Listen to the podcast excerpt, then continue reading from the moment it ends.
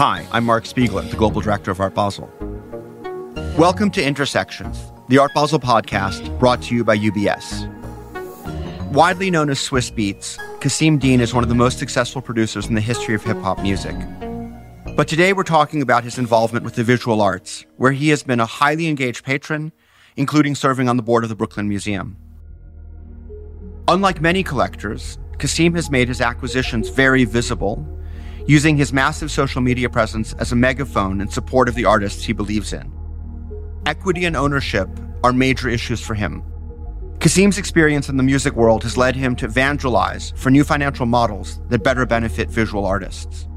I first met him in 2017 when he staged the No Commissions Fair in Miami, where artists got 100% of the sales from their works. Alongside his wife, the singer Alicia Keys, Kasseem recently became the co chair of the foundation supporting the legacy of Gordon Parks, the legendary photographer, actor, and activist. As you'll hear in this wide ranging conversation, he thinks a lot about race, culture, and the responsibilities that come with the power that he wields. When you do research, you come across fun facts. And one was really surprising. I don't think in a million years I would have guessed that your first artwork that you purchased would have been from Ansel Adams. First of all, is that accurate? And secondly, if it is, how did that happen? Yes, definitely accurate. I had um, an art mentor by the name of David Rogath, who's still big in the art world. He's one of the owners of the Erte Estate. And I remember going to his gallery and being a big pest about the prices and everything like that. And he showed me the difference from a Giclée. He showed me a difference from a AP, an artist proof. He showed me the difference of all of these different things, especially price wise. I was like, okay, well, the Warhol Diamond Dust series I love, but why is this piece 50,000 more than the other piece? And he broke all those things down. he had a lot of patience with me and he built my confidence up into collecting. And even to this day, I thank him. How old were you at the time? Kasseem? About 21. That's a young age to start collecting. What motivated you to do that? well, I bought my first home uh, when I was 19 uh, from being successful in music. And I wanted to put paintings on my wall. I didn't want posters or anything like that. I, when I went to Clive Davis, who's one of my mentors, he had beautiful art in his house. And that's why I um, my earlier works that I have in my collection, which I still never sold to this day. You know, I have Miro's, I have Chagall's, I have Dalí's, I have Keith Haring's, I have Sam Francis. So the early part of my collecting consisted of those works because those are the works that I was seeing in Clive Davis' house and people's homes that I was going to that I wanted to impress business wise, which is why I say that I started collecting for the wrong reasons. It took a long time for me to really find out what I wanted to really collect and understand it at the same time. What was the first artwork that influenced you, that really marked you? I can blame that on the Ansel Adams. But when I seen the Ansel Adams, which is a landscape, it felt like a place that I would never be able to go to at that time. Since that time, I've been to many places that look like the picture that I still have today and it's of a mountaintop with snow. But it made me feel like I was away from home, which felt great. I was just attracted to it. Black and white photography always felt strong to me. The Dean Collection became the biggest collector of Barkley Hendricks landscapes. And the reason why is because you never really see people of color painting landscapes and doing different things like that. And it just felt strong. When you talk about the Ansel Adams purchase, it makes me think of this notion that the first time we ever travel is by reading. In a sense, you were traveling to a place you couldn't go through this artwork. You were probably the least likely type of person to be buying art around the year 2000, which is, say, a young black man who didn't have a job on Wall Street. Yeah. What was that like? What were the reactions that you got when you came in looking to buy work? This is why I respect Mr. Rogath because even his employees didn't think I was serious it was just him seeing my consistency. It was him seeing me being inquisitive as much as I came in that gallery because I had braids in my hair, my pants were baggy, my clothes were baggy. It wasn't how I look today. And I really had the money at that time, but if you see me coming in the gallery, it's no way that you think that I had the money. So most people thought I was joking or playing around, and I was super serious. Out of all of the galleries that I went to in Chelsea and downtown, Mr. Rogath was a smart man. He took me serious, and I ended up spending millions of dollars with him. I bought the Warhol Basquiat Ashes collaboration from him. I remember doing MTV Cribs when I was around, and I bought an outfit to match the painting. Nobody in my industry was even thinking about it. wasn't even cool to talk about art. I remember my peers was laughing at me because I collected art at that time. You know, it's like, man, you're spending five hundred thousand on some art. Like, what are you doing, Swizz? You could buy a Rolls Royce for that. I'm like, okay, I got the Rolls Royce too, but this is what I want to do. This brings up a really interesting issue, which is the role that you've had as an archetype, prototype, mentor to other Black collectors, specifically in your industry. I'm curious when that happened, how that happened, what was different with those people? I just think that they weren't equipped with the information. Now, those the same people that I'm talking about own some of the most prestigious works that we've seen in the sales. And then I laughed because I remember those moments. I remember being introduced as this is Swizz, this is my producer, but don't let him talk to you about that artsy fartsy shit. Right? Right. Now I go to the same person's house and they got $20 million paintings hanging on their wall, on multiple walls. It's a blessing because it's not how you start, it's how you finish the game. If you look at the past year, um, I was very quiet in art and I was acquiring very quiet because the Dean collection got so big and no commissions got so big that I didn't want people to think that it was a joke. I wanted people to understand it's very serious of what we do, how we present ourselves. So I started just collecting quiet and I watched this whole new art boom happen with young artists. But what I also seen was a lot of the originality fade. Are you talking about like in the last couple of years when there's been this big focus on black artists? Mainly the last year. Focus on black artists. I was a big part of that. Right. That was my mission to do that. And even though I put the focus on black artists and African artists, I'm not just a black collector. I just mentioned to you Ansel Adams and Chagall and all these different things that we still have in our collection. We have artists from all over the world, but I've seen a lack of us collecting us and my community. So that's what made me raise the bar and call P Diddy to spend twenty one million dollars at Sotheby's and get out and get our guys to do the right thing. This at the time was the auction record for a black artist. It was Kerry James Marshall's Pastimes at twenty one million dollars. I've read things here and there, but would you share with us the story of what happened there? It took me 10 years for this to happen. A lot of people don't understand to get somebody to get excited about spending 15 million because that was the number at the time that we was aiming for and letting him know Thelma Golden is doing her raise tonight for the museum. And how can we be a part of the culture and we don't own the culture? So i said tonight we're going to go strong. That night i broke the record for the net and then puff broke the record for the kerry james marshall. And sotheby's hadn't seen a night like that. The market for people of color hasn't went down since that night it went up 6% that night and it hasn't been down nowhere near that since that night. I just remember feeling very powerful because everybody did the right thing. Thelma did the right thing. P. Diddy did the right thing, although he was sweating and nervous and crying. This should be a documentary. Just the purchasing of this piece should be a documentary because life begins at the end of your comfort zone.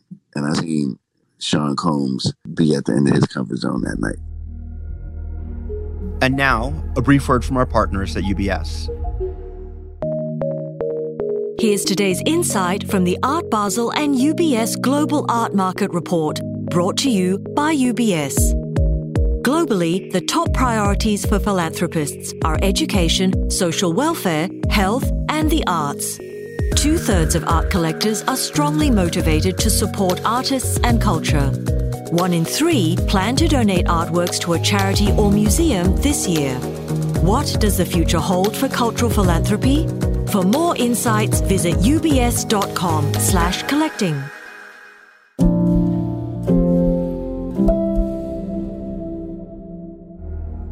And now back to the show.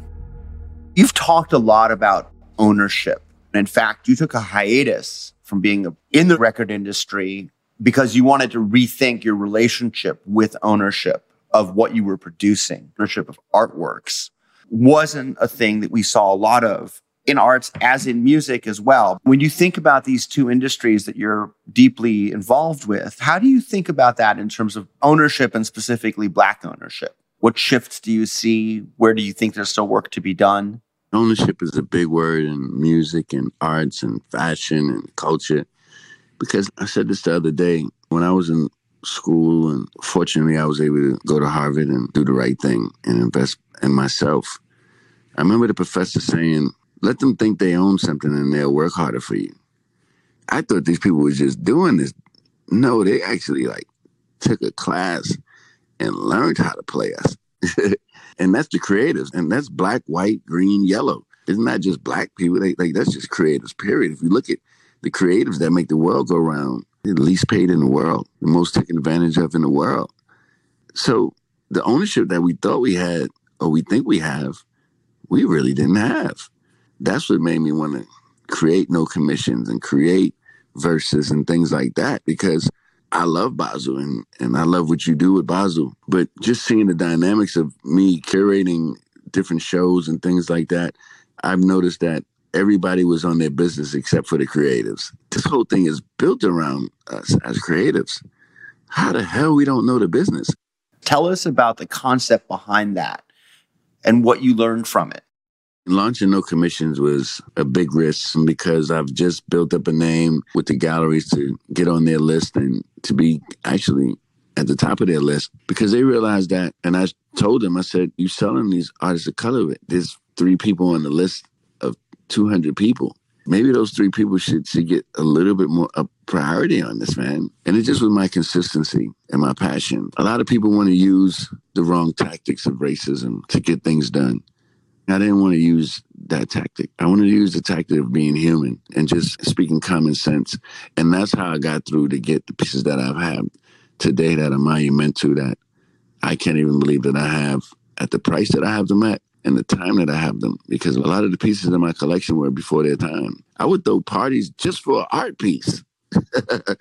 I threw a party for Derek Adams, the biggest Derek Adams that he's done to this day as a commission. I threw a party for it. Everybody was there, and I just wanted to have fun and just disrupt everything. So, the person who introduced us was Nicola Vassell, and she introduced us because you wanted to talk to me about this no commissions project that you were launching in Miami during Art Basel Miami Beach. Nicola finally just opened her gallery, which is something that I think you and I both encouraged her, among many other people, to do for a long time.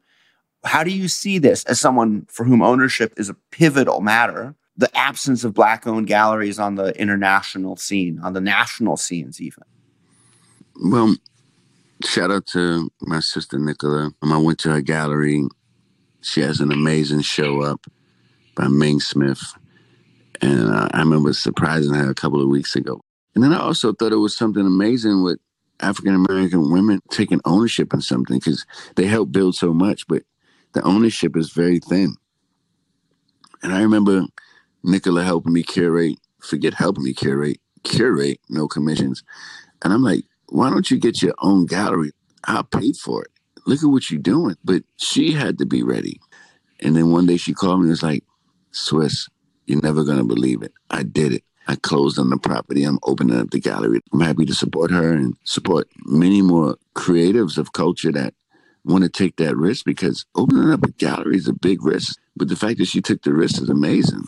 I learned that you had visited her along with, I'm sure, millions of other people because I saw pictures on Instagram. And one of the things that's been interesting to watch is the way in which you use social media. Traditionally, collectors collected quite quietly. You've been very public about what you're buying and when you're buying it. I'm curious yeah. why you broke from the traditional opacity of the art collecting modus operandi because I realized why people weren't showing the art.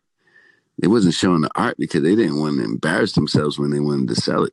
Me, I haven't sold a work still to this day of 20 something years.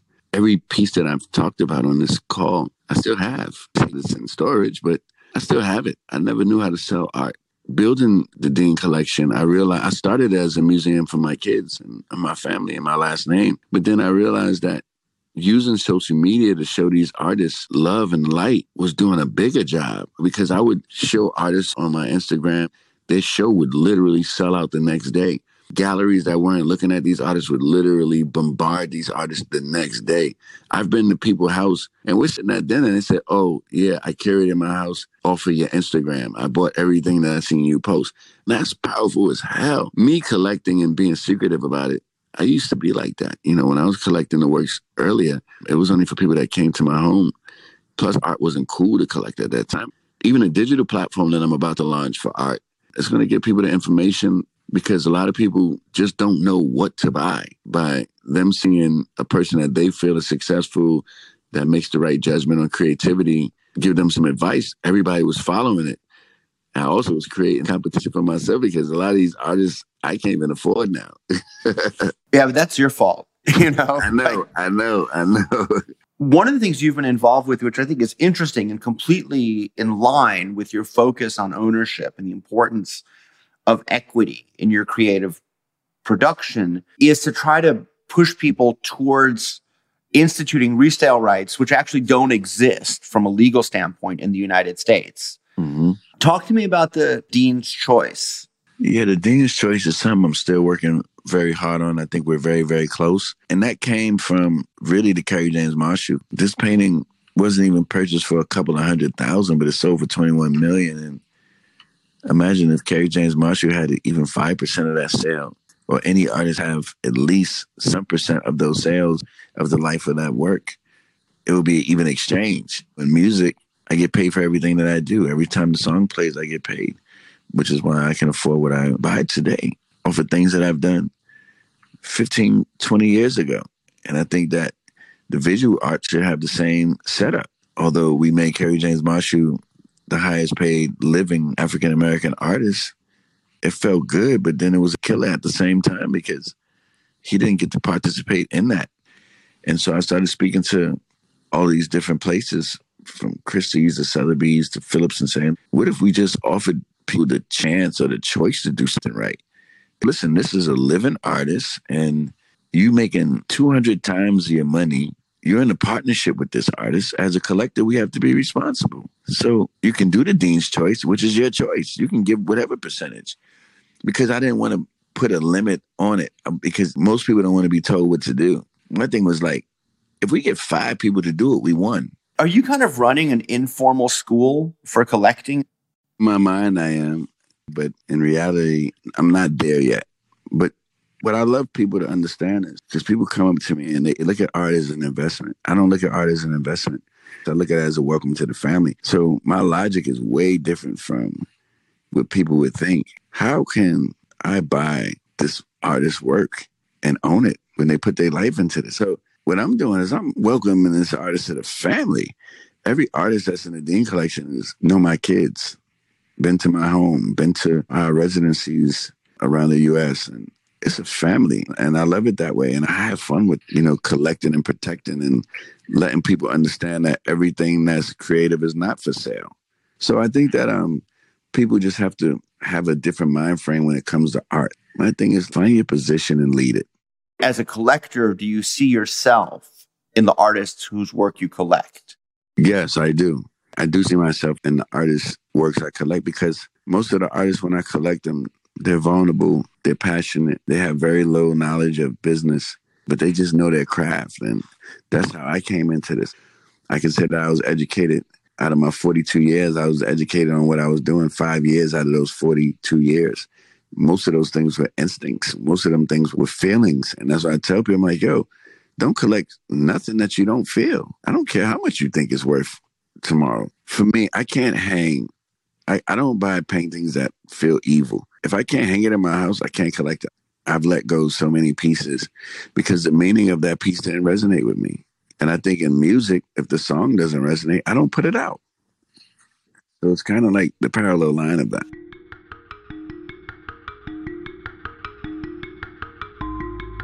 There's a point at which a collector becomes a patron. And I'm curious, was there anyone who influenced you to make that change? yeah, the artists influenced me to make that change because I actually seen that I was changing their lives. It was something I couldn't ignore. I came in through the entry of the gallery, but then when I started going to artist studios and traveling the world and seeing how much struggle the artists go through, I felt a deeper connection with the artists personally. I saw that you and Alicia are the co-chairs of the Gordon Parks Foundation, which is interesting because Gordon Parks was not just, of course, a photographer, and we know your affinity for photography, but also a filmmaker, a musician, an activist. First of all, did you meet Gordon Parks, who died in 2006?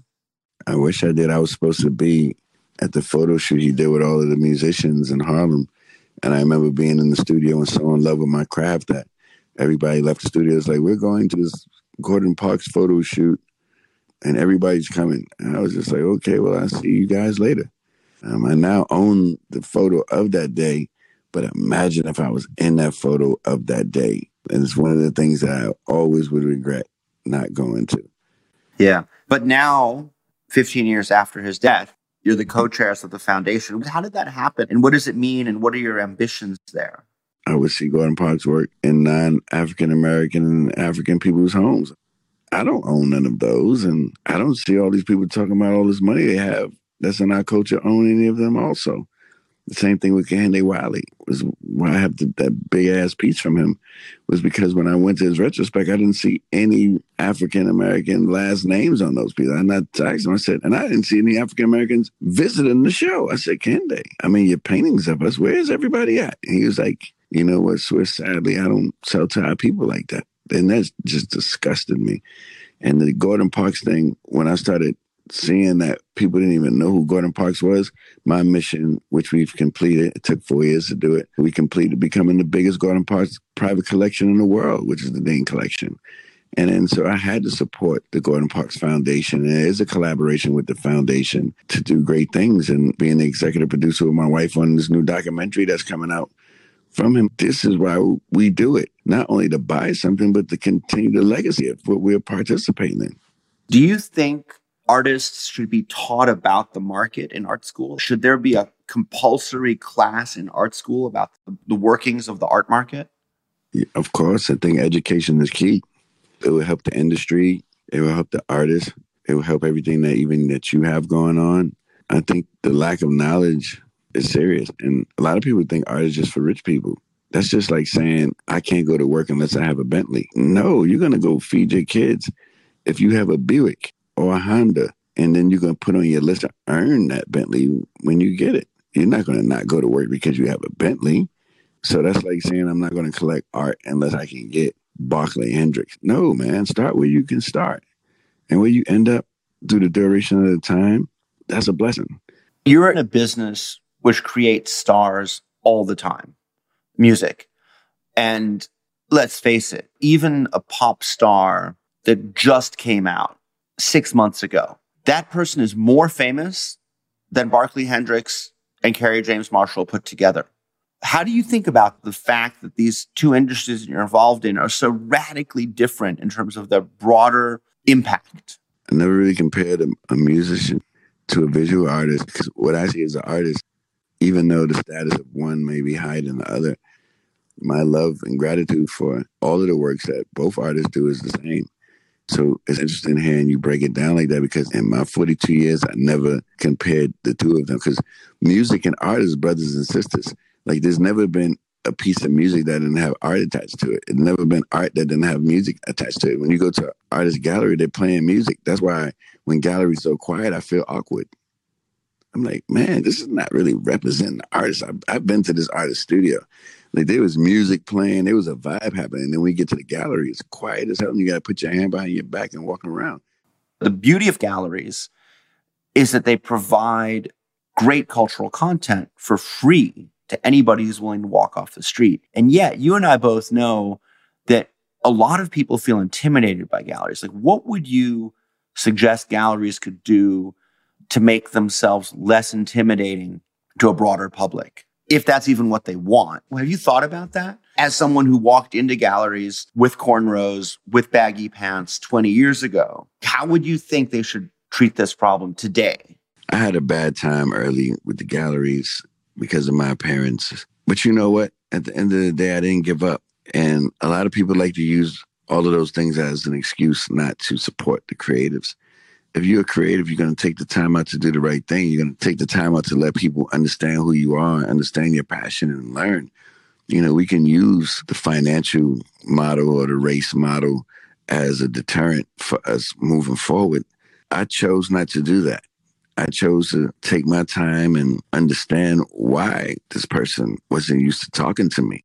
I've learned to take my ego out of it now and just build with the artist and say, you know what, this is not about me impressing the gallery or the person on the floor. This is about me supporting the artists that need to feed their family. And I don't care if I'm turned down. I've been turned down 20 times for artists that one may feel that the Dean collection should have uh, the first rights over but I can't take myself that serious. Do I get frustrated that some of the galleries is leaning more towards their old Rolodex? Yes, but what I do is I build a good relationship and let them know I haven't traded at work. I don't do secondary market things, and I can bring a whole audience to your artists. Just because I have no commission, that doesn't mean I'm anti-gallery. The only time we don't see eye to eye is when I feel that they're not doing the right thing by their artists. You mentioned often the influence that artists have had on your relationship with collecting and also the, the, extent to which the relationship with the artist is important in terms of building the Dean collection. Is there one artist or are there a couple of artists with whom you've had a particularly fruitful dialogue? Many. Kehinde Wiley was the first artist that put his name on the line for No Commission as a major artist. I remember a lot of the artists were nervous to be a part of No Commission because they thought it was anti-gallery, which is not. And Kehinde was like, you know what? I love this concept. I love this vision. I'm going to be a part of it. So when people seen Kehinde Wiley a part of No Commission, a lot of the major artists joined. I thought it was important to hang the upcoming artists on the wall with the artists that are very established with no discrimination because art is art. Kehinde is a contemporary of ours. I think he's between my age and your age, roughly. Are there more older artists, artists from the generation of Barkley Hendricks or David Hammons or Kerry James Marshall who have been important figures in your life? Ernie Barnes was a mentor to me. I had so much respect for him that when I purchased his work, I would fly him in so he could pick where he wanted to hang him in my home. I seen that he was happy because nobody ever did what I was doing with him. And I didn't even know that I was doing something special. I was just doing something that I felt was right. Forget where I want to hang the paint in my house. Let him come in and tell me where he think it should hang. I was around 23 at that time. How did you discover Ernie Barnes? Because that's not an artist that a lot of people know. He certainly wasn't, even among black artists, the most famous of his contemporaries. Yeah, which is a shame because he was a professional athlete that stopped doing his professional job that was paying him very well and turned into an artist. He gave his life to creativity. I mean, he's the first African American artist in the Museum of Sports. I've known his work from doing the Marvin Gaye covers and doing the artwork for Good Times and honored to have his first piece he ever did in 1950 of his hometown. And I might have one of the biggest Ernie Barnes collections in the world. I just didn't count them yet. But being able to speak to Ernie and have him as a mentor early in my life, way before I started collecting the artists that people know me for. Um, I spent a lot of time with Ernie, and it's just amazing to be able to connect with the source. Barnes was famous for a painting called The Sugar Shack, which is a depiction of people dancing in obviously a very poor area, but on cutting loose on a Saturday night. Was there a connection over music with him as well? Me and Ernie never connected on music. I remember this time where he called me man, I have this guy calling me. He's from your business. His name is Kanye West. And shit, I don't know this guy, man. I, am going to charge him the full price. And it was very expensive at that time, but he wanted to charge Kanye. And Kanye still has the piece. I think he wanted because it was of his family and it was a piece that was to hang on the ceiling over a dining room table. It was in the shape of a circle, this piece. And I remember Kanye calling me. It's like, man, Ernie Barnes speak highly of you but I think he's overcharging me. and I was like, I don't negotiate with artists. I went back to Ernie. I said, listen, I think that you and Kanye is a good fit. I think you should give him the same price that you would give to me. And he ended up doing it. And Kanye and Ernie became great friends. That's an amazing story. And I think very illustrative of how you've worked in promoting artists to the people you know within your industry, but also promoting a certain kind of ethos about collecting when you think about having the power you have, when you think about the impact you want to have on the world, what are the rules you live by? The rules I live by is very simple. It's just keeping it real because we live in a world that's so artificial. And most of the times, it's like having a hit record. Everybody want to talk to you, but when that record's not hot, then people will walk right past you. So how do you maintain your integrity? How do you maintain your poise? to move forward. That's where the strength come in is how you move forward in this world of artificial. And my thing is like, I'm gonna keep it real. Like even this conversation, I didn't bite my tongue for anything that I'm telling you. Some people are gonna agree, some people are not gonna agree, but it's my truth. So I have to stand by it. Everything is not for everybody. I think that's a perfect place to end. Thank you so much, Kasseem. Thank you. Thank you for listening to Intersections, the Art Basel podcast, brought to you by UBS. We'll have a new show every other week. To make sure you don't miss an episode, follow us on Apple Podcasts, Spotify, or wherever you get your podcasts. If you like the show, please tell a friend and consider rating and reviewing us on Apple Podcasts.